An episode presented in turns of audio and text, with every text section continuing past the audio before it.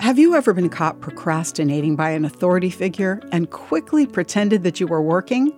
I'm Bonnie Sala with Reset. Who hasn't daydreamed in a boring class or business meeting? The teacher or presenter drones on, but when the principal or big boss walks into the room, we snap to it. Whenever we don't take joy or pride in our work, we're likely to be motivated only by performing for others. But work isn't meant to be performed devoid of wholeheartedness. Work is a gift from God, meant to offer purpose and can become a beautiful act of worship. The Bible often talks about wholeheartedness.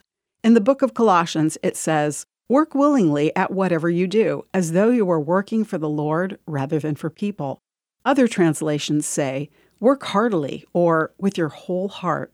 When we shift our mentality to this attitude of wholehearted effort and enthusiasm, like we're working for God, we open the door to joy and finding purpose and pleasure in our work like never before.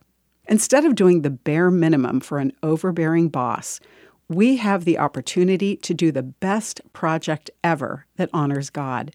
Instead of cleaning the house for ungrateful children or a spouse's gratitude, we can clean it like God was coming over after telling us to work heartily, Scripture says, Remember that the Lord will give you an inheritance as your reward, and the master you are serving is Christ.